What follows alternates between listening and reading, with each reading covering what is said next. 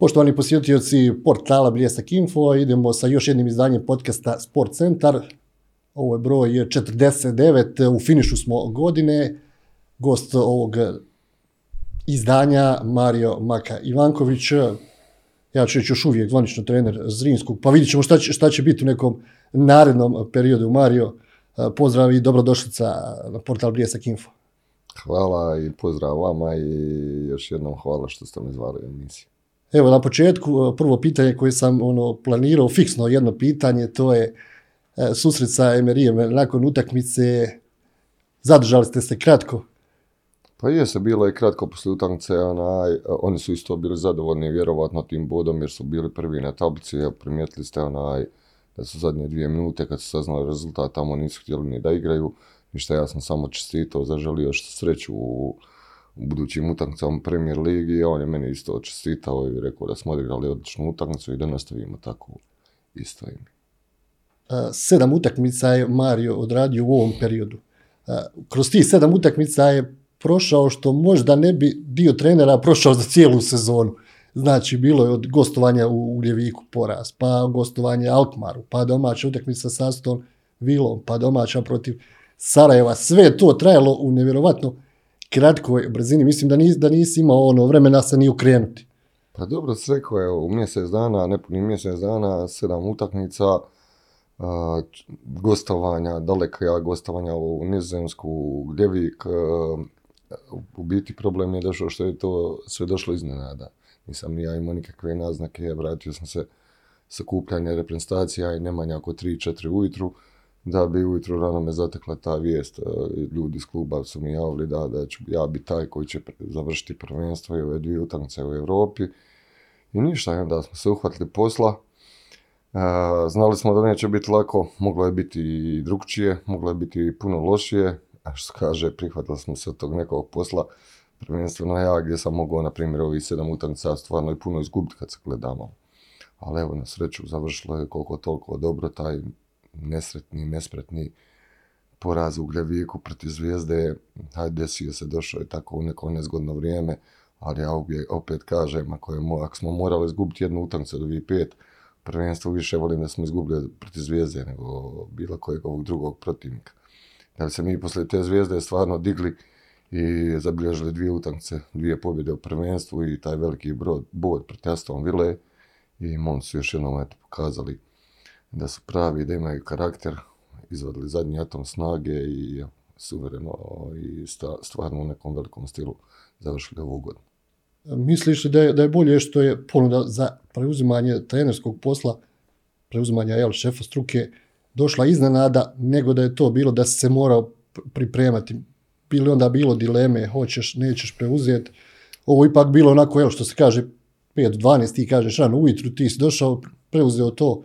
Pa jeste, iznenada, stvarno je bilo iznenada i neočekivano. Ja sam imao neke naznake, a ako bude dođe novi šef, da ću biti ponovo u stručnom stožeru, da se vrati opet u stručni stožer, ali to ni, ovo nisam ni pomišljao stvarno. Evo, desilo se normalno svaki trener, pa tako ja voli da, da, da dobije ekipu na početku priprema, da zna šta hoće, kako hoće da provede svoj neki plan i da do, dobije određeno vrijeme da napravi svoj neki način ili stil igre. Ovo su posebne situacije, ali evo, nemaš se uvijek ne birati, takav nam je posao, uhvatiš, prihvatiš kad možeš, pogotovo kad se radi u mom klubu, mom Zrinskom, ja nisam klijevao ni, ni sekunde, prihvatio sam evo, skupa sa svojim stožerom, s momcima, mislim da smo napravili jedan dobar posao. I iz ničega ide odmah priprema utakmica Evropske konferencije. Znači, to nisu obične utakmice i za trenere koji su puno iskusni i za klubove koji godinama igraju evropska klubska takmičenja. Ti su došao u situaciju da moraš pripremiti ekipu prvo za AZ, a nakon toga i za. Tako je, malo je bio tu, ja sam najradije u biti je stavljen prioritet prvenstva, pet utakmica da se zvuče maksimum, ko navodno Evropa je u nekom drugom planu, ali mislim ne možete staviti drugi plan, dvije utakmice sa Salkmarom, Estom, Vilom, imali smo dosta problema u, s povredama, dugoročnim, kratkoročnim povredama, Mont su bili istrošni jer su većinom to iznjelo 13 do 15 igrača evo, cijelu ovu polusezonu i sad je to normalno da je problem. Ali evo, mi nismo kalkulirali Mi smo igrali u Alkmaru, a i sa Villom, a, smo, e, s igračima koji su u tom trenutku bili najspremniji i najboljoj formi. A, odlučili smo da ćemo krenuti tako, oni su dali neki signal da mogu, da će izdržati, da će izvući i evo, hvala Bogu, sve je dobro završilo na kraju. Kako je bila priprema za Aston Villa?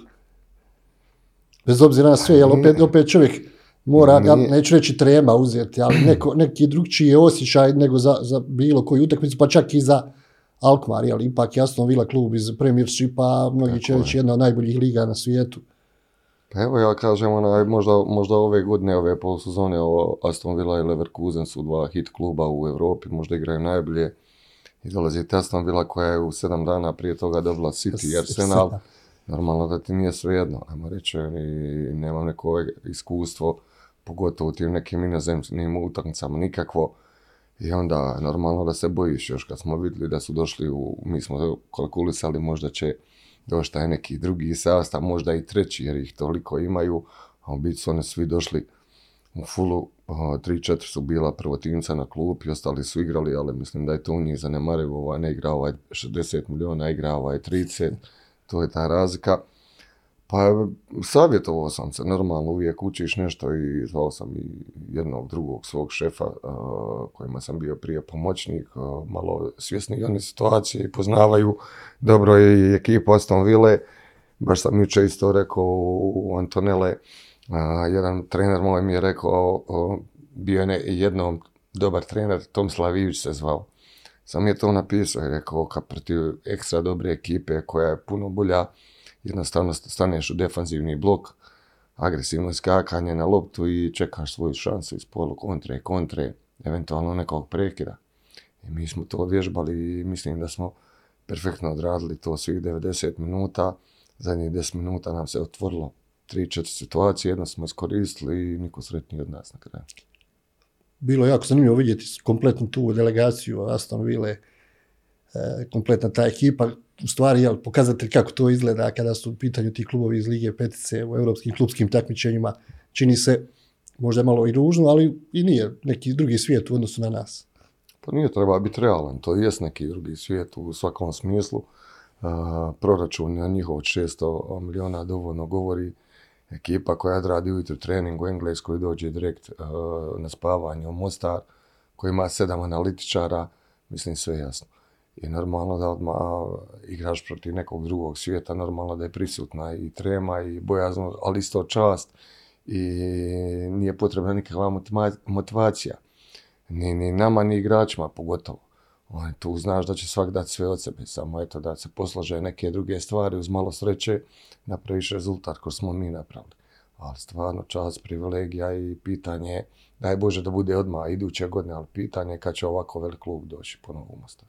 E, spomenuo su tu brojku, ne znam, od 13 do 15 igrača. E, dugo se čekalo da jedan klub iz Bosne i Hercegovine uđe u, grupnu fazu jednog evropskog klubskog takmičenja. Zrinski je ušao, međutim čini se da u tek tada, nakon ulaska Zrinskog u tu grupnu fazu, neke stvari dolaze do izražaja. To je fond igrača, broj igrača, e, puno, puno više utakmica u kratkom razdoblju, putovanja, dolasci, odlasci.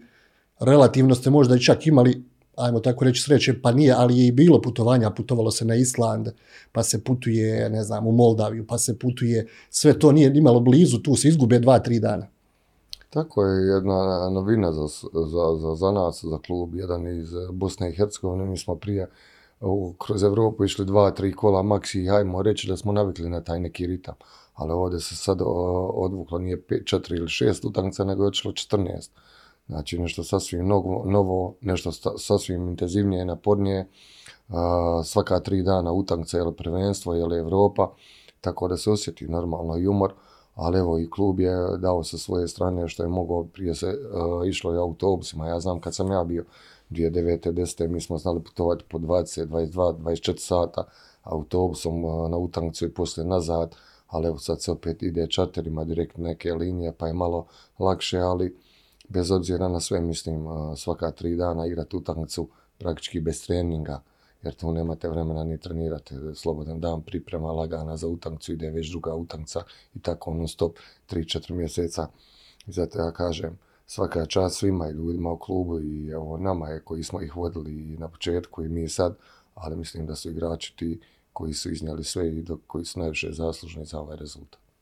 U tom, nekom, u tom nekom dijelu, rekli bismo možda da, da dođe i do onako automatizma rada kada je u pitanju ekipa, jer kao što kažeš, nemaš ti vremena sada za, za neke treninge, analize velike, moraš, moraš u, ne znam, pola sata, 45 minuta imati to koliko možeš uraditi ili šta ćeš uraditi. Pa tako, evo sad na primjer, ne znam, evo da ti kažem da išli smo u Alkmaar, odigrali utakmicu, sutra dan smo se vratili, to je trebao biti neki put od 3-4 sata sve skupa do Mostara, mi smo samo iz Mostara kružili sat vremena, pa smo otišli za Split, pa iz Splita čekali autobus, pa 3 sata do Mostara, znači umjesto da dođemo kući 1-2, mi smo došli 7-8 na večer. Sutra smo imali praktički odmaranje, regeneraciju, prekustra pripremu i put za Ugljevik. I onda se desi jedna ta utakmica u Ugljeviku, što stvarno evo, možemo biti krivci i mi što se tiče pripreme, ali opet uzmaš da je neka doza e, i umora prisutna. E, igraš prije dva dana u, u Nizozemskoj pred Alkmara u jednoj fenomenalnoj, fenomenalnoj atmosferi, onda dođeš na Ugljevik pred 50 ljudi na lošem terenu. Sve to igra svoje, ali kažem, evo, opet izvukli smo poslije Ugljevika ove tri utakmice, i nadam se da smo ispunili cilj koji, se, koji je upravo stavila ispred nas i kako mi tako igrači i ovom pobjedom a, pred Sarajeva stavili, kaže, ono, šlag na to. Tvoj status u ovom trenutku? Pa evo, iskreno ne znam, ja nismo još ni pričali ništa o klubu u vezi nas.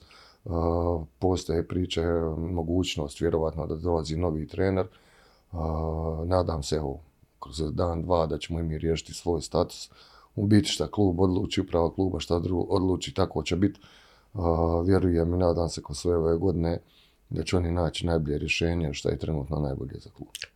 Misliš li da ovih evo, sedam utakmica i ovo što si prošao u kratkom periodu, bez obzira što si radio i sa U17 i U19 reprezentacijom, što si sada već i u A reprezentaciji, je puno više iskustva koje ti, koje ti može i tekako dobro doći i biti neka oskočna daska. Razmišljaš li već sada ako dođe do promjene, ne dođe do promjene. Pa evo, puno, puno se toga zavrtalo što se kaže ovi, ovi mjesec dana i što se tiče tog iskustva kod mene je utakmica pred Alkmara jasno bila ne treba ništa dalje reći.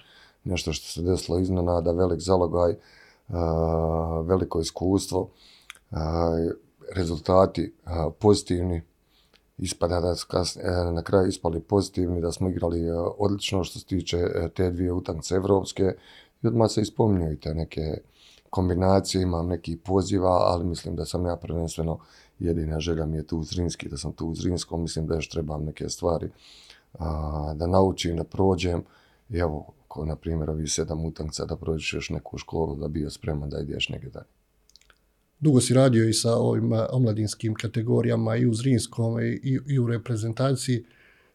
Međutim, jel, kako obično ljudi kažu, sve sve ok, ali opet uglavnom dolaze igrači sa strane. Pa tako, evo, ja sam nakon šest godina što sam bio stručnom stožeru, kad smo dobili otkaz ili stručni stožer, kad je bio trener Harry Vukac, završio u školi, a, našoj tu u klubu, bio sam dvije godine u kadetskoj a, generaciji, a, istovremeno sam vodio U19, a, prije toga sam bio selekt, pomoćnik selektora U21, tako da do prilike sam upoznat s tim nekim mlađim kategorijama.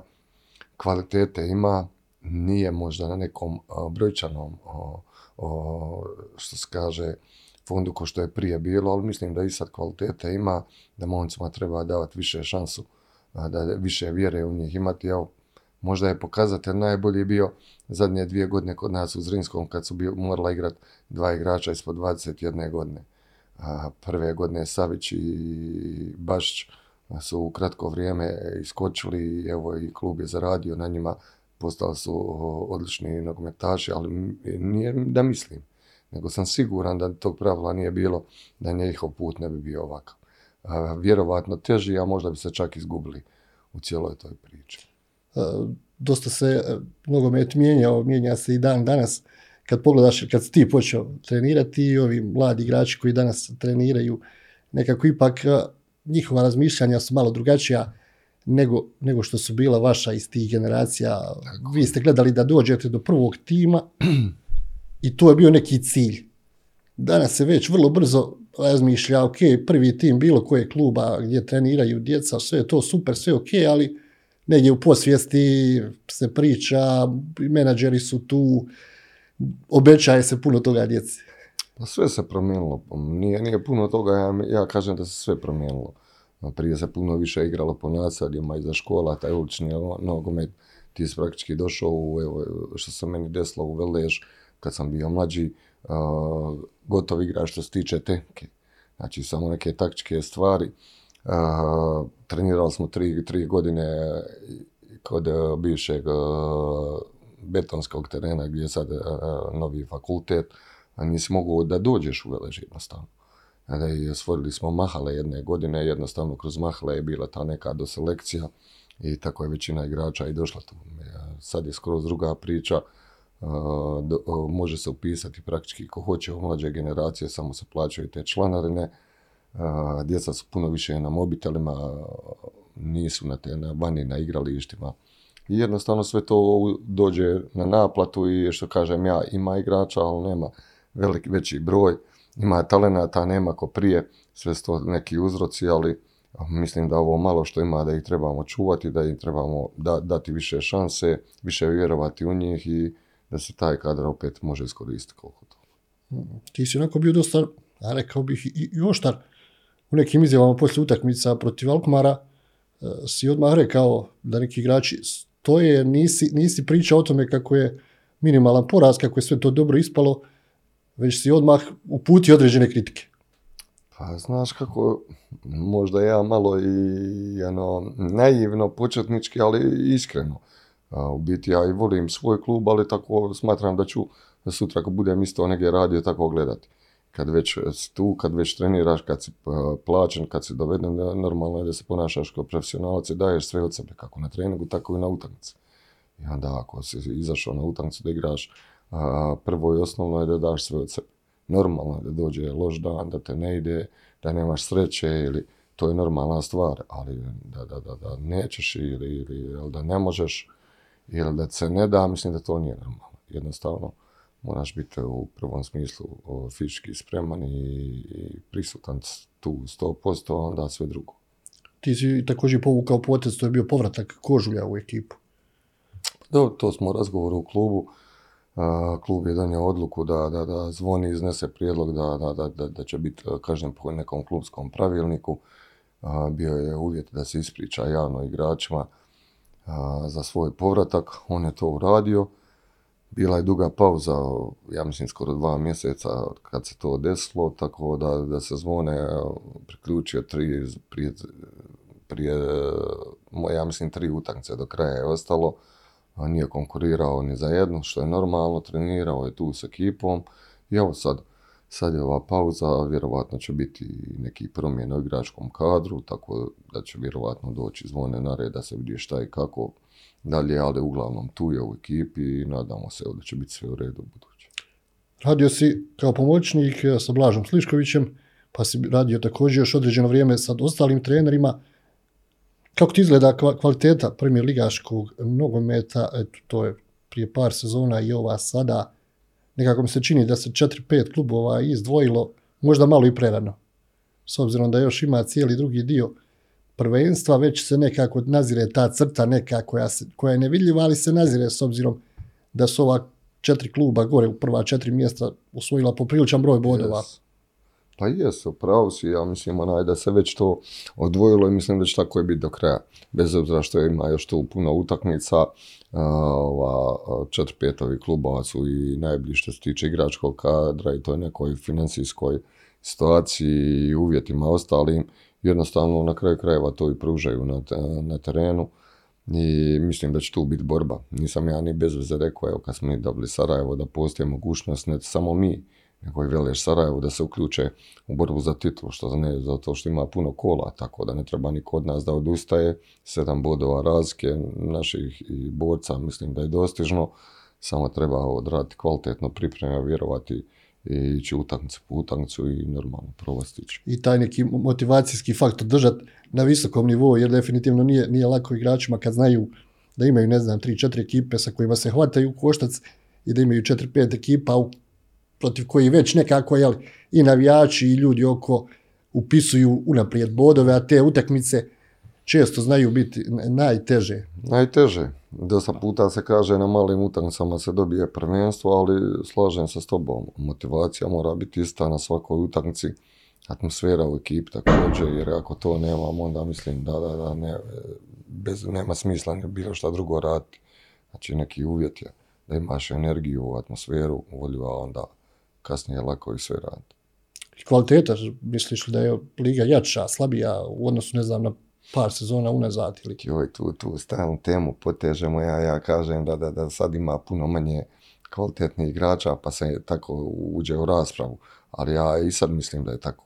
Da je puno uh, više kvalitetnih igrača bilo, ne znam, u periodu 2000-2010, nego sad uh, razlog, pa je vjerovatno evo i ove škole što, što, što nedostaje djece, nedostaje veći broj talentirane djece, pa sto godinama pokazalo.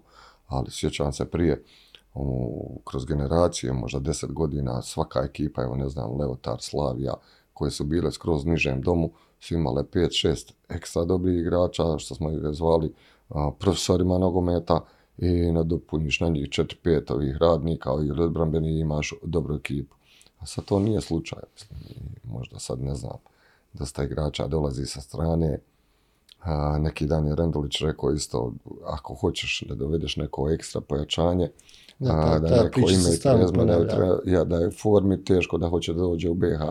Sad je pitanje kakvi igrači pristanu da dođu u BH ili izlaze iz povrede iz nekog neigranja ili trenutno nemaju kluba ili zakasne na pripreme pa se sve to možda odrazi. Ali općenito što se tiče naš sami igrača s prostora BH mislim da je kvaliteta slabija nego u nekom priješnjem. Kako kažu, neka su jel, više znali pa su manje trčali, sad manje znaju pa tako više je, trče. Tako, tako dođe nekako kad se... Evo, spomenuo si malo te, te mahale to, sjećaš se, ne znam kako, kako izgleda, malo da okrenemo na, da se vratimo malo u prošlost, da tu stoji igračku karijeru. Koja je to bila neka od prilike raja ekipe koje su, koja je igrala tada, možete se sjetiti? Pa sjećam se kako se ne sjećam, mislim, mahale su bile taj neki posljednji turnir gdje se igralo od turnira raja, što smo mi rekli, svako ljeto pod, pod organizacijom Veležove škole. Znači, igraš u 9 sati ujutru, mi smo već bili u 5 i po 6 ujutru spremni u naselju, svi da idemo na pomoćno, gdje, gdje se igralo cijeli dan od jutra do mraka, tako dok se ne dođe do najbolje dvije ekipe. Dvije te ekipe igrali su finale, uvijek neka predigra na početku prvenstva ili, uvijek je bila neka jaka utakmica. I igrao sam ja već uh, jedno ili dva, jednom ili dva puta, onda sam dobio poziv da im igram za omladinsku jednu godinu za, za Mahale za, i došli smo do finala, igrali smo finale uh, predigru uh, Borussia, Veleš Borussia Dortmund. I ono, mislim, kad izađeš na stadion, tad je moglo, ono, nije se sjedlo, igralo pre 30.000 ljudi da igraš u tancu, odizmu se noge, što se kaže. I eto, tu je u biti krenula ta neka moja karijera, tad sam počeo redovno da treniram i A uslovi su bili puno loši nego što su danas. Joj, uslovi su bili katastrofalni. E, znači, ljeti je bila e, prašina e, na pomoćnom, a zim je bilo blato. Sad evo... Mislim, ali entuzijazam bio veliki. Tako je, tako je, ali voljni moment, sve je bilo veće nego što je danas. Evo, danas čisti se vratiš terena nego što odeš na njega, a opet vidi se ti da imati neki nedostatak, ali evo, nadamo se i na nama je da to promijenimo i ako ima manji taj neki broj, ako smo rekli, da ih izvedemo na pravi put. I tebe, kao i većinu tvojih e, igrača iz tih generacija, vi ste 75, je li tako? Yes. Godište, ono, zakačio taj, jel? E, e, rat, e, ti su stvari počeo karijeru graditi kroz ekipu Varteksa, ako se ja dobro sjećam. Tako I to je, je Vart, Varteksu si bio određeno vrijeme. Tako ja sam, mi smo bili ta neka generacija 75, što su rekli onaj, da, da, da, nije nikad bolja generacija u Veležu bila. Už smo u prvu godinu juniora plasirali se u finale kupa, trebali smo igrati juniorskog partizana. Eto, dva mjeseca prije počeo taj rat i onda smo kod koji imili moji tvoj generacija, ne znam, Bazina, Vasilj, pokojnik Kodro, Hasan Salhamidžić, stvarno bilo Tihomir Skoko, Đorđe Kunovac, Pecelj to je bila super jedna generacija. I onda ja sam a, kratko bio tu u Mostaru, otišao sam, a, pošto sam bio član reprezentacije prije, zvali su me iz Dinama, bio sam u Dinamu 8 mjeseci, Mm, nisam htio da potpišem neki stipendijski ugovor i tu se os- osnovao Zrinski, došao sam tu, odigrao tu prvu utakmicu povijesnu, nakon kratkog perioda, pošto je Vugrinec bio sa mnom u Dinamu, zvali su me iz Varteksa i gore sam skoro ostao s prekidima, pet godina skoro. To je tamo neki period 95, To je 94, 96. 9-4, ja tako sperije. Kad je, kad je Varteks bio dobar, a i dosta igrača je još uvijek ostalo. bilo u Hrvatskoj, Hajduk je već 94. igrao četvrt finale Lige prvaka, Tako, Uh, u Dinamu je bilo također ostalo kvalitetnih igrača, a imali Varteks smo je mi- držao korak, tu je bio među četiri. sezone, dvije, tri super, igrali smo finale kupa, jednu sezonu, zadnje kolo u Poljudu, na Poljudu smo trebali pobijediti da budemo prvaci. Nažalost, izgubili smo pod vodstvom Luke Bonačića. Ušli smo među osam u kupu EFA, ono, kup kupova, što se prije zvao, ispali smo od Majorke. To je bilo da Majorka. Da, tako da je bilo, mislim, tu je bilo je ekstra dobri igrača, današnji, dan, današnji selektor uh, Hrvatske, Zlato, Zlatko Dalić, između ostalog. I stvarno, za, Var, za Vartex, za Varaždin me vežu odlične uspomene, kako igračke, tako i privatne, dosta prijatelja. Čim pet godina provedeš negdje, onda stekneš i dosta pozna- poznanstva i danas sam dosta ljudi u vezi. I stvarno jedan prilijep period u mom životu. Kako je bilo raditi sa, sa Lukom Bonačićem? Pamtiš neke ovako situacije, neku utakmicu? Luka Bonačić, mislim, on, on, on ima... A, a, I on onako nema, nema, rekao bih, onako ništa skriveno u rukavima. Često zna reći i igračima i novinarima i barem je znao dok je bio trener. Tako je, teški su mu treninzi, pripreme a, pogotovo. Ja sam bio najprofil igrača, ajmo reći profinjene tenke koji je volio raditi, ali nekad s pola gasa i stalno me je maltretirao, što se kaže, i u biti mi je htio... Dobro, ti si došao, ti si došao. Hercegovine, moraš Tako malo folirati. Tako je, ali kasnije vidiš u biti da ti je čovjek htio uh, najbolje, da je htio da te popravi stvarno uh, u tim godinama sam možda i igrao najbolje kod njega. Poslije mi je bio trener, uh, na početku mi je u biti prije Varteksa bio trener, dev- 94. kad sam ja otišao kao junior izlazni na posudbu iz Varteksa u, Neretvu Metković, kad su oni ušli u prvu ligu, da. i Luka mi je bio prvi pola godine trener, dok uh, Jambo nije otišao pa se klub rasformirao praktički u idućoj polusezoni, ali mi smo bili deveti ili deseti od 16 klubova, ja sam sa 18 godina odigrao polusezonu iz Snova. I još je bilo raj iz Mostara u ekipi. Tako je, tad nas je bilo u Metkoviću od Margete, Revca, Juričića, bilo nas je dosta i stvarno mislim da, da je ostala uprava na čelu s Jamom, da, da mi uh, bez problema ostali u ligi i igrali zapaženo. Još uvijek je tad bilo ono, nije, jel, još uvijek nije bio zvanično rad završen, još uvijek je bilo tada i kritičnih gostovanja i dugih putovanja.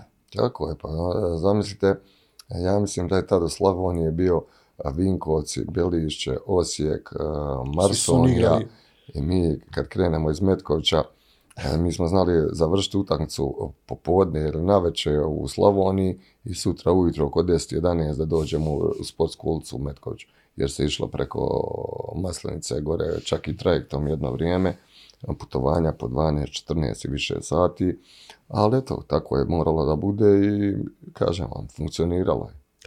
Pamtiš neku utakmicu za ekipu Neretve iz tog perioda?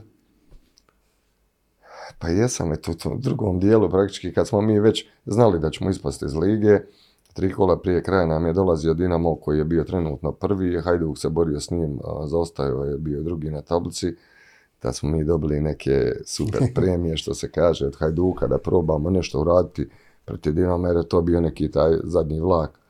I odigrali smo utakmicu 1-1, zabio sam gol Slobodnjaka i to je bila velika euforija, u biti je bila pun, pun stadion je bio Torcide i kasnije se to ispostavilo da Hajduk dolazi prezadnje kolo kod nas. I normalno Hajduk nas je dobio na kraju Hajduk bio prvak i eto, sretno se pod, završilo po Dalmaciju, ali mislim da mi je ta utakmica što se tiče Neretve ostalo nekako sjeća. A sa Varteksom taj kup kupova, kad se sad pogledaju svi rezultati klubova sa prostora bivše Jugoslavije, četvrt finale kupa kupova ostaje jedan od zadnjih kvalitetnijih rezultata, Tako osim onoga Hajdukovog četvrt finala Lige prvaka, imao je Varteks četvrt finale Kupa Kupa, možda još neki klub, ne mogu se tačno sjetiti, ali otprilike nije tu bilo puno, na prste jedne ruke se mogu prebrojati klubovi koji su nešto uradili. Pa, Bila na luda utakmica sa Heremen. Bili smo, igrali smo tu sezonu, stvarno super, bila je ekipa dobra i gazili smo na tri fronta odlično. I eto, malo sreće, prošla je Hereven u produžetke i kasnije to je bila euforija u gradu ko nikad. I mislim da smo odigrali dobro protiv Majorke, a kući ja mislim da je bio neriješno tamo da smo izgubili, ja mislim, e, nisam siguran 3-1 ili 3-0, ne znam, ali a, Uspjeli ste kući ostati neporaženi, što je bilo važno. odigrali smo dobru utakmicu i stvarno a, najbolja sezona u biti u povijesti kluba. Eto. Majorka je i sa Lacijom igrala finale, ja mislim, na E, kraju te, nisam ni- siguran sad, ne mogu na kraju te ili neki Ja, drugi. možda- Uglavnom znam da su oni zadnje finale Kupa Kupa igrali Majorka i Lazio. Ti si nakon Varteksa otišao i eto, nakon Nerije ti otišao i u Njemačku, je li tako? Joj, lutao sam ja svugdje, svugdje je mene bilo. Ja sam je bio razlog 97. lutanja? došao u vojsci, u, u, u vojsku ovdje u Zrinski, u biti vodio sam se, igrao sam za brigadu, a bio sam na poslubi godinu dana. Ima li futbol? igra? 97. tako? jeste, tu, kad je bio direktor uh, Bata Puljić. Onda sam se opet vratio u Varaždin, pa sam bio godinu dana u Širokom. Onda sam otišao u Njemačku u Kemnic. Kakav je ugovor bio, smije li se li bio tada u tom trenutku neki ugovor? Pa, s obzirom da, da sam uh, igrao zimske pripreme, protiv njih smo igrali u Makarskoj za Široki, odigrao sam odličnu utakmicu, tako da sam odmah, praktički u roku dan potpisao pola godine prije ugovor. Znao sam da idem u Njemačku, ali bi et- eto, nakon par mjeseci gore se desili neki problemi, u biti ponovo su nacisti se vratili klub, tako da su nas bilo čak jedan, ja mislim, 11 Balkanaca, da smo svi mogli da idemo, ali smo imali neki u- odštetu uvjete pod kojima možemo da idemo i ja sam imao sreću kad sam došao tu kući na odmoru Mosta, da, da su opet u Dalmaciji, opet i Makarska tučepi, stvarno su mi sretni stalno bili, da su bili ovi Koreanci, onaj, dole na priprema i preko jednog menadžera sam otišao da odigram pripremnu utakmicu za njih protiv Rumuna i što kaže, ja ne mogu promašiti te e, probne utakmice. Odigrao sam odličnu utakmicu i završio u Koreji. Dvije Daleko godine. je Koreji, da. jel? Pogotovo tada. Samsung Blue Wings.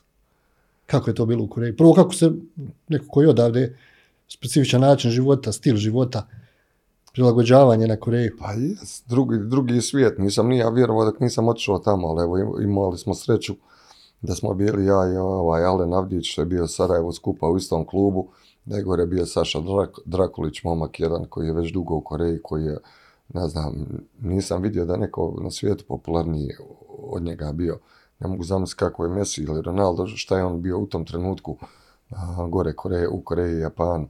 Tako da nas je on uveo u sve to gore i olakšao nam dvije godine, dvije godine teške što se tiče treniranja, praktički izađeš ujutru u sedam iz stana, dođeš sedam, osam navečer, imao si hotel, svoju sobu, trening, ručak, večera, sve organizirano, ali evo, isplatilo se što se kaže, mm, osvojili smo prvenstvo, osvojili smo dvije azijske lige prvaka, tako da je bilo To dobro. bi danas imalo posebnu težinu.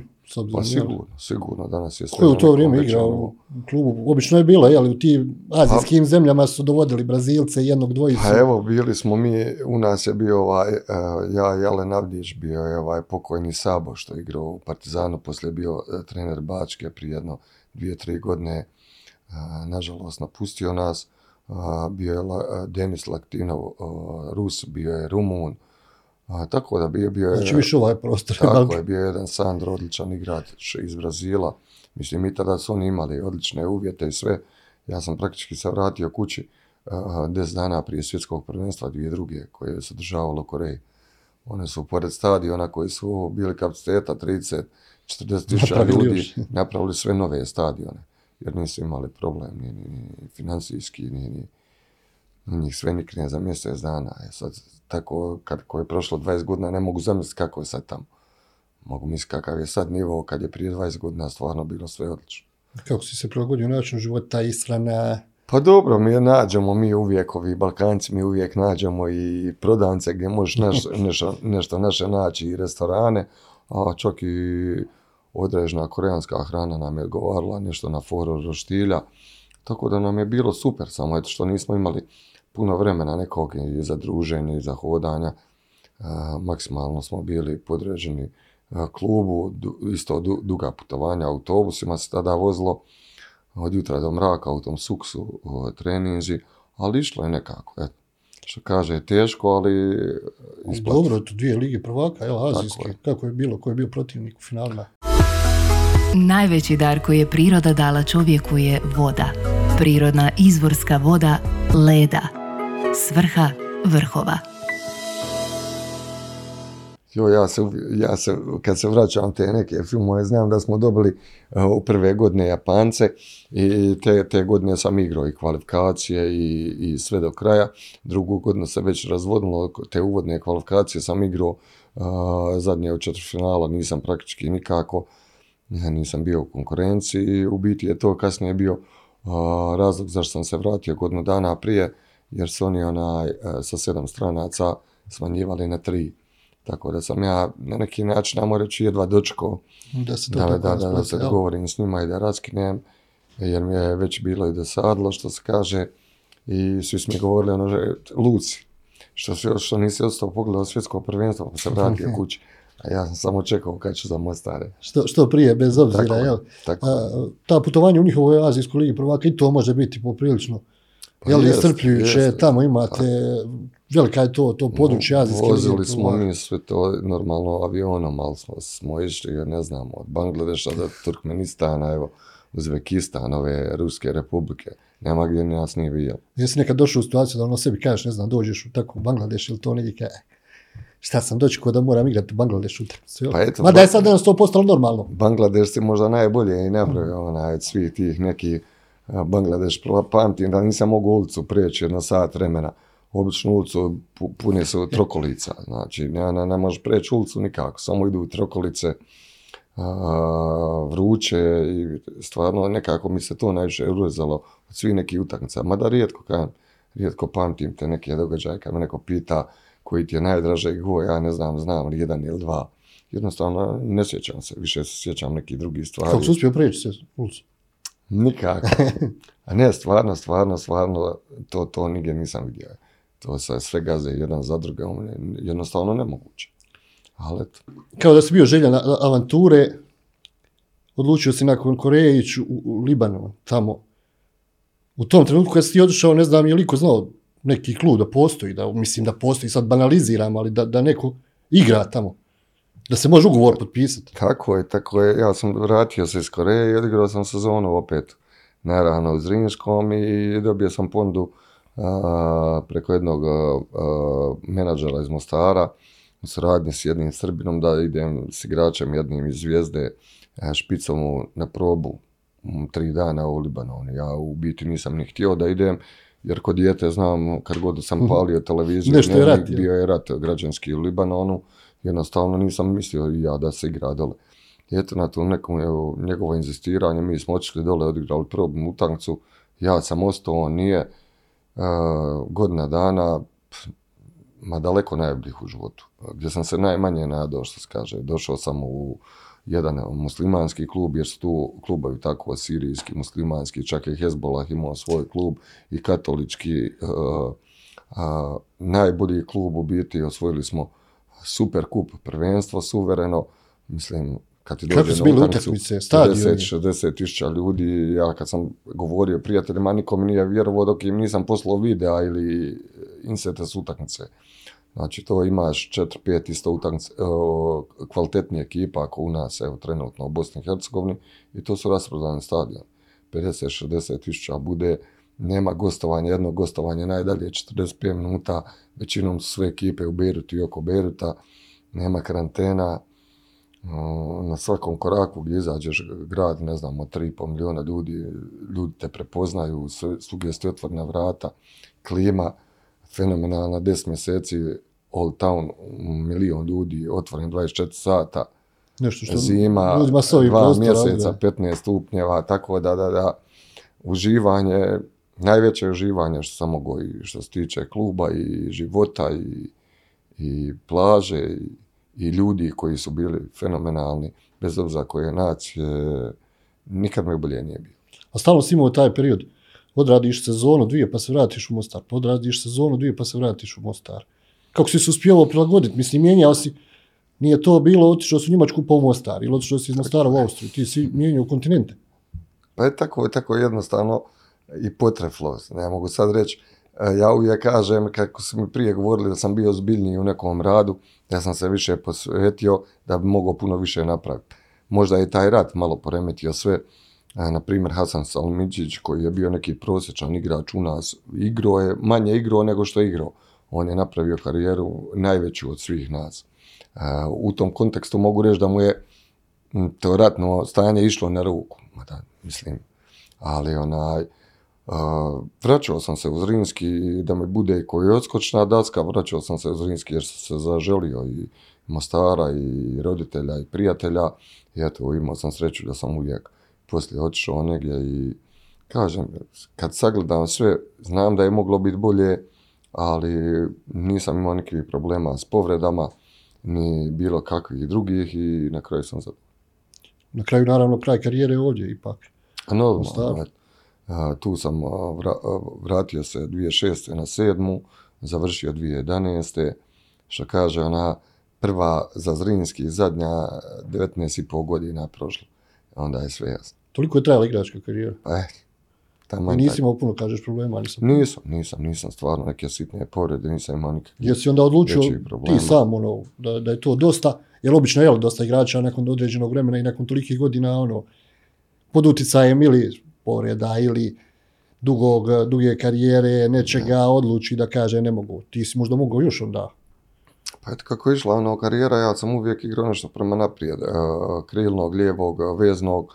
E, zadnju dvije sezone sam odigrao na štoperu, e, gdje me samo jednom stavio Jović u neimaštini obrambeni igrača. Ja mislim da je prva utakmica bila Vaduz, čak ta neka evropska.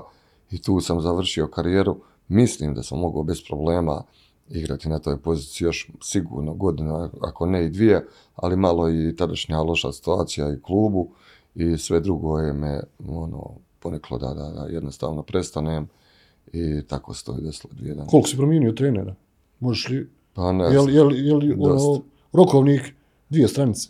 Pa tu negdje ima, ima ih dosta kad se sabere i klubovi, ovo, koliko si igrao, ima ih dosta stvarno. Pa evo, promijenio sam i dosta kao pomoćnik, a neko igrač, pa onda je sve. Od tih, od tih kada si igrao, koga bi ovako volio, spomenuli smo i Luku Bonačića, koga bi još volio onako izdvojiti po nečemu što je bio poseban, bez obzira je li to Koreja, je li to Libanon, je li to domaći tereni, Zrinski. Bilo je tu stvarno dosta dobrih trenera i što se tiče Hrvatske, od Branka Ivankovića, Dražna Besika kad je bio igrač, trener, rekli smo Luke Modrića, pa ovdje od Dragana Jovića, Baka Slišković s kojim sam igrao na početku, s kojim, kojim me trenirao i s kojim sam bio asistent. Ja uvijek kažem, što svi imaju baka, nema i obrnuto. On je meni neki posebni fah i stvarno dosta toga sam naučio od njega, bar što se tiče nekog pristupa igračima i neke atmosfere i tu je bio najveći majstor. I svak od njih ima nešto svoje. to sam poslije tek vidio kad sam bio pomoćnik o određenim trenerima isto, da uvijek uzmeš od nekoga nešto dobro, nešto loše. Nadam se da, da, da, sam većinom pokpio to dobro i...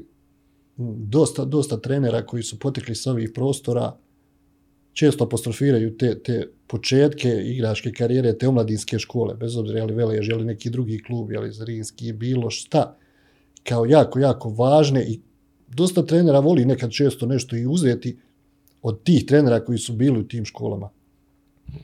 Pa slažem se, evo i, to, i, i ova tema često bude neka, neka tema naših razgovora kad neko, neku dublju analizu krenemo, bilo to s prijateljima ili s nekim ovako trenerima onaj, prije se je više treniralo, jednostavnije se treniralo. Više se vodilo računa o nekim tehničkim, pa čak i taktičkim stvarima, dok je sad skoro se zavrtilo tenka i taktika, pogotovo tenka u nekom drugom planu, više se radi na toj nekoj fizičkoj spremi na kondiciji, na nekim analizama, ima dosta trenera, mislim trener sam pa mi je glupo ulaziti u tu problematiku, ali ima dosta trenera ako je svaki trening različit i misli ako se radi što raznovrsnije da je bolje. Ja sam isto pobornik što jednostavnije, što direktnije. Volim igrati, uvijek kažem igračima, taktičke stvari odradimo. Normalno, trebaš doći na utakmicu, biti prisutan. Što se tiče uh, ofanzivne igre, napadačke, volim volim da igram da, da, da bude četiri gola na utakmici pet.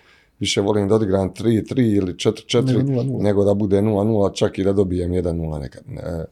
Opet mi igramo tu, mislim, mi igramo radi kluba, radi financijskih stvari, radi igrača, radi prodaje, ali prvenstveno igramo radi publike. I ako je publika zadovoljna, onda će doći i ti dobri rezultati, sve ako igraš atraktivno.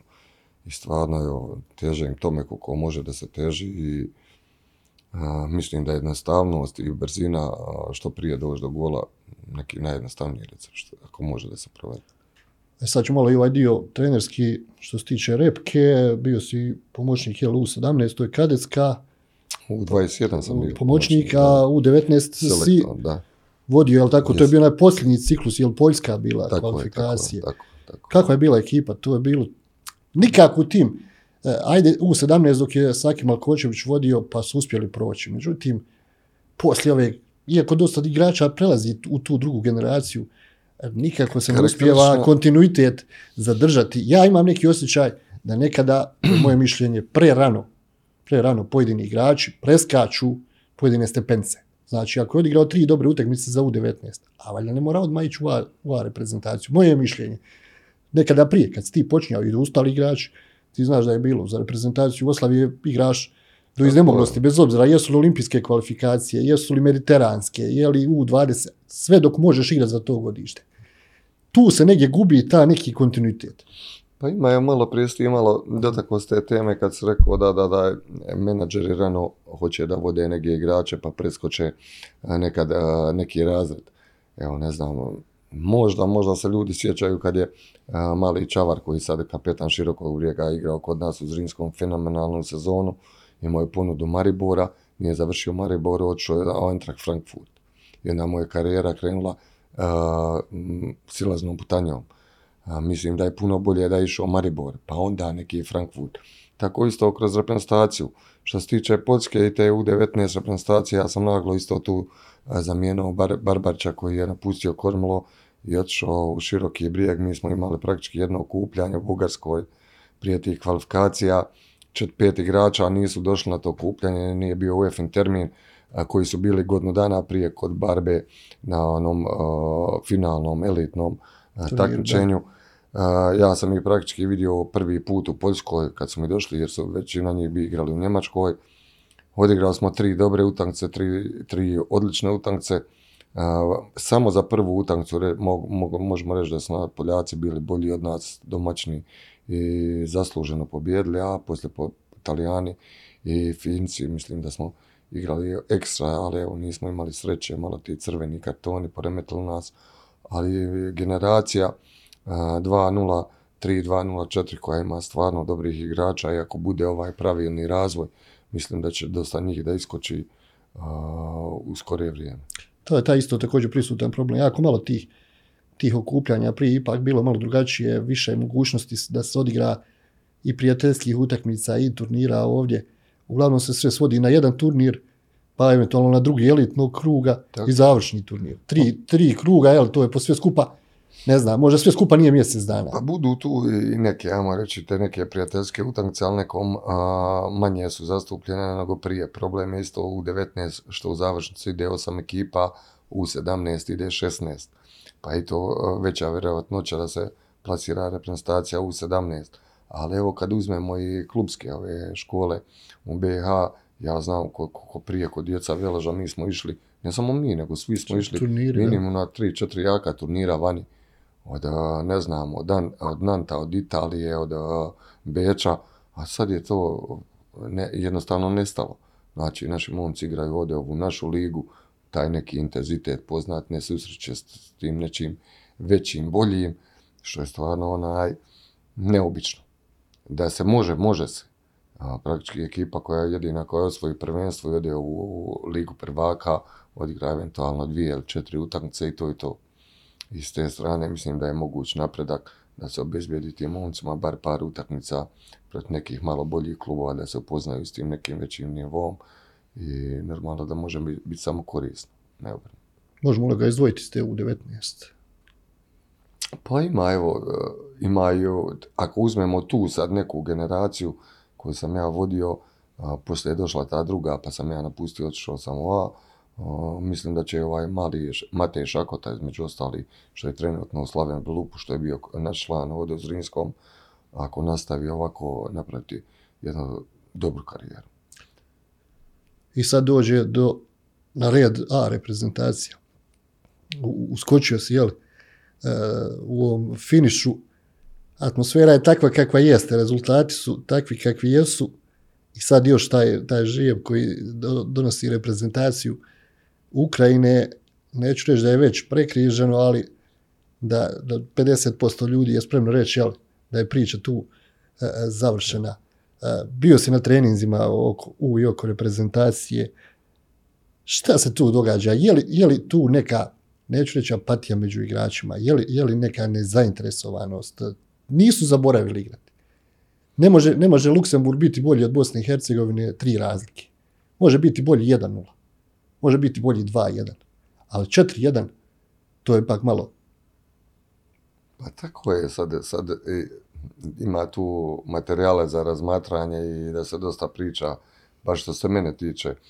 Mi pocijenjujemo Luksemburg i neke države koje konstantno rade na napretku već dugi niz godina, a mi to radimo u kontraefekat. Mi, mi, mi idemo silaznom putanjom, oni ulaznom. I onda se mi čudimo kad nas dobije Luksemburg, ne znam, Estonija, Finska, on biti to sasvim normalno. Ali to ljudi još u nas ne mogu da shvate.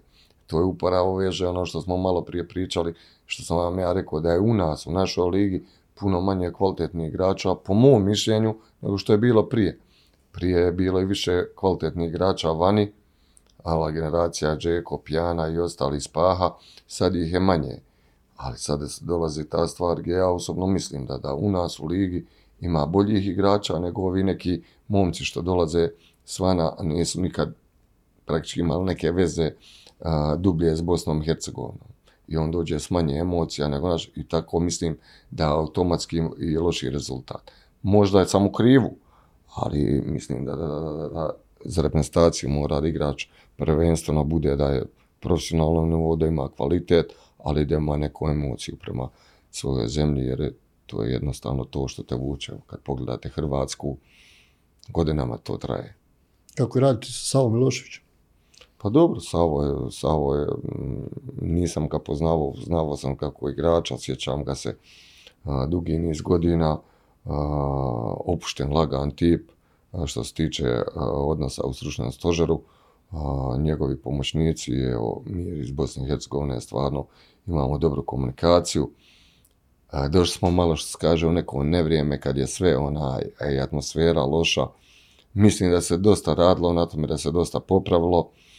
Fali nam možda još jedno okupljanje, neke prijateljske utankce, da to dođe na neki veći nivo, da se malo i napravi i odabir ekipe i još dignete neke stvari.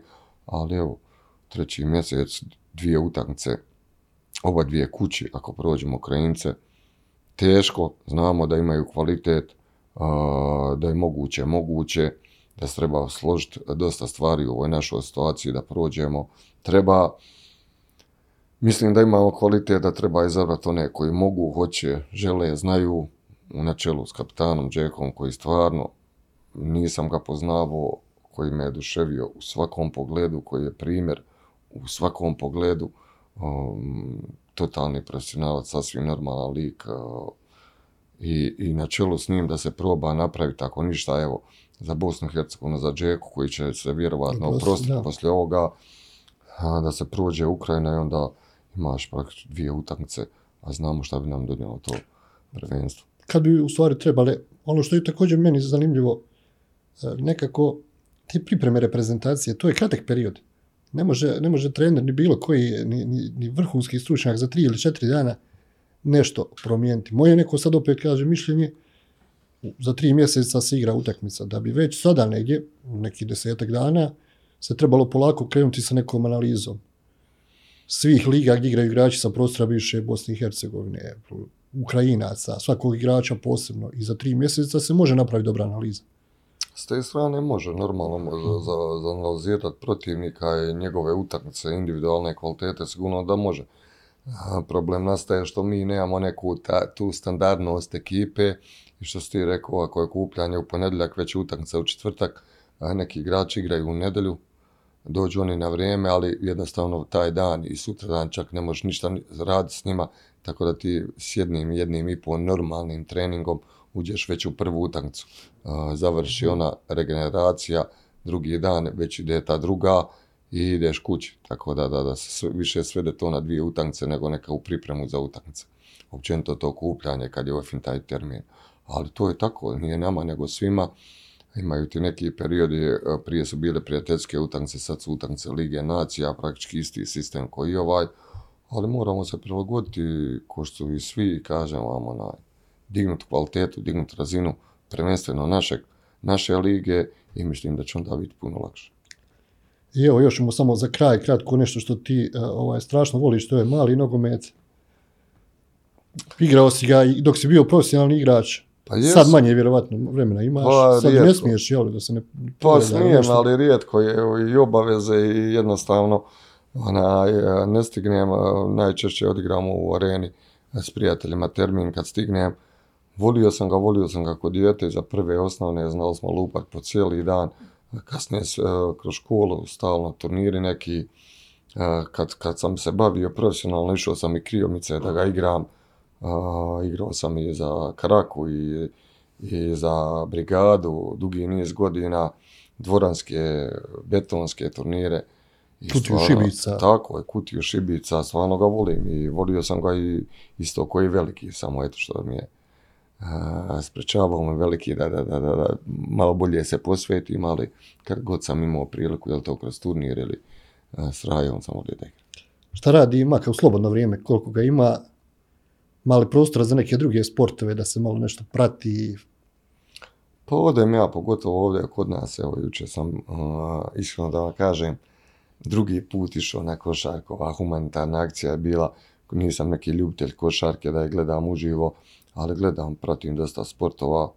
Šta radim slobodno vrijeme? Kući, porodica, žena, djeca, prijatelji, kafe Oranž, balon, kafe balon, na Balnovcu, po potrebi arena. Koliko, ti, koliko, treba, koliko treba vremena da se oporaviš nakon utakmice, ne znam, evo sad kad si bio trener. Pa nisi, nisi imao vremena u stvari. Pa prije, mi prije nisam imao taj, tu neku ni odgovornost, ni pritisak, a u biti ni važnost utakmica, pa mi je nekako bilo lakše, bez obzira što su bile ve neke evropske što se tiče reprezentacije ili pomoćni iz tog nekog nivoa, ali ovdje je stvarno bio velik teret, velik pritisak i znao sam ono, poslije utakmice, kad dođem kući da zaspijem odmah za minutu, ono, sutra, sutra sam bio ko da sam ja igrao utakmicu. Jednostavno je tako, jer se isto, istrošiš i fizički i mentalno, ali ono što je normalno i što treba biti tako kad mogu igrači, može i trener. Ja tako gledam i treba da se uradi tako, ali sutra dan prekostra dođe sve na svoje i ideš ponovo.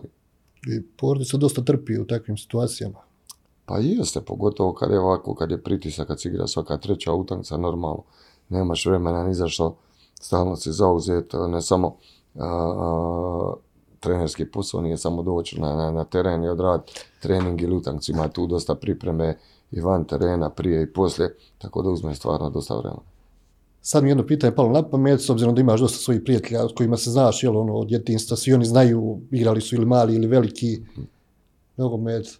Kako kritike? S obzirom da ovdje u Mostaru svi sve znaju i svi sve mogu kritikovati, bez obzira je li to film, je li to utakmica, je li to, kako je kod tebe situacija kad, ne znam, poslije utakmice dođeš u neki od tih kafića, kažu što si onoga promijenio, što ga nisi, što ga nisi ranije uveo, što si ga izveo. Dobro, moji, ne mogu reći, jesu, da prilike moja ova ekipa s kojima se ja družim već dugi niz godina je da prilike realna. U procjenama nekim i dobro i znaju te neke stvari. Ja sam isto bio svjestan te kad sam kući došao posle te odluke da ću voditi sedam utakmica, da me ti ovih sedam utakmica može sahraniti, što je bilo i realno. Sahraniti u smislu da ode sve naopako, ne može on nigdje, ne može on ništa, ali to je takav posao, rizik je uvijek, ne znam šta te sutra čeka, spremno smo uhvatili se posla i da sam prezadovoljan nisam, da sam zadovoljan stvarno jesam. Crna tačka ta zvijezda, ali kad se sabere sve na kraju i taj boj protiv Aston Ville, atmosfera u ekipi, da su igrači izvukli e, nemoguće, da, da je bilo dosta problema s povredama, normalno da sam zadovoljan i u ovom slučaju nije bilo kritika, ali isto tako ih je moglo biti, ali normalni dio posla i nosili bi se nekako, ne znam. Od ovih stranih trenera, je li više preferiraš, ne znam, neko kaže klop i njegov taj neki, kako ga zovu, neko ga zove rock and roll, neko heavy metal, bio je bio jedno vrijeme ono Pochettino sa Tottenhamom. Ima pa, različitih, različitih nekih pristupa, tamo Simeone uvijek tvrdo, pa evo sad ove sezone igraju nešto malo drugačije nego što su igrali svih godina. Šta tebe privlači ili šta, šta? Pa privlači me, ne znam, evo, privlači me klub, privlači me Brighton. Na primjer, ne volim onaj, ne, ne preferiram Simeone, a čak ni Guardiolu, onaj, jednu bivšu tika taka, ono... A, Do iznemoglosti. postane mi dosadno. Nezanimljivo, a više volim kad je stalno fight, kad se stalno nešto dešava, kad sjeva, kad se šanse. Mislim da je to, da to svima draže, kad realno gledam. I tako da, da, da taj neki a, klopov, ajmo reći, nogomet i u zadnje vrijeme da sad gledam Leverkusen, a, stvarno igraju dobro, Alonso i nadam se. Niko nije očekivao, realno niko nije očekivao da, da, će to napraviti. Tako, tako, Prvo što je, ok, Španjolac, bilo je Španjolac u Bundesligi, ali da baš on može Jesu, ponuditi nešto. veliku stvar, igraju odlično i igraju na dva fronta, na tri čak, ja mislim. I stvarno je užitak gledati. Mada su imali u prošlosti oni situacija pa kad su bili na korak do, pa su gubili. Jesu, ali evo, nakon dugo, dugo vremena se vratili u velikom stilu s njim i ja bih stvarno volio da budu. Ova Brighton je jako zanimljiva pojava. Pa jesu, jesu. Prodali su možda od svih klubova u Premiershipu najbolji, najbolje transfere rade. Tako je, rade dobre transfere, dovedu sličnog profila igrača, ga je taj svoj stil i stvarno ih je zanimljivo gledati. Da nisi trener, odnosno da nisi bio igrač, šta bi bio? Pa ne znam. Evo, ja, ja, meni je Dragan Jović rekao 2009. godine, kod je juče bilo, uh, pošto sam bio tad kapetan kod njega u Zrinskom, uh, igrao više pozicija, da sam idealan, pono volili smo igrač, ne znam, imao sam neki dobar odnos, da sam idealan da budem sutra trener. Ja sam uvijek govorio, nema teorije, ono, nisam pomišljao nikad, ja znam kako se treba no, teško nositi s 25 igrača, ne, ne s pritiskom okolo, 25 karaktera, da to treba sve staviti pod jednu glavu a, i plus neki milion stvari, ali evo, nakon 4-5 godina na poziv Danke Šulente 2013. da se uključim u stožar Branka Karača, tako sam i krenuo i evo, to dan danas ne znam šta bi bio. Mm, vjerujem mi, nikad nisam ni razmišljao, vjerovatno bi bio nešto opet u vezi nogometa, ili bio trener, ili ne bi. Sada me vrati ponovo da mi kaže da budem trener, da prođem svu školu, ponovo vjerovatno ne bi. Gdje bi me put odveo, ne znam. Mario, hvala ti lijepo na izvednom vremenu i na ovom uh, ugodnom razgovoru. Hvala vama na pozivu još jednom evo, čestitat blagdane i novu godinu svim vašim slušateljima, gledateljima. Evo, poštovani posjetioci portala Bljesak Info, ovo je bilo 49. Uh, po redu izdanje Sport centra. Mario Mak Ivanković je bio naš gost. Pričali smo o svemu od uh, malog nogometa, velikog igračkoj, trenerskoj karijeri i o tome kako bi to sve izgledalo da se vrati na početak priče, do nekog narednog, naravno, druženja. Puno pozdrava.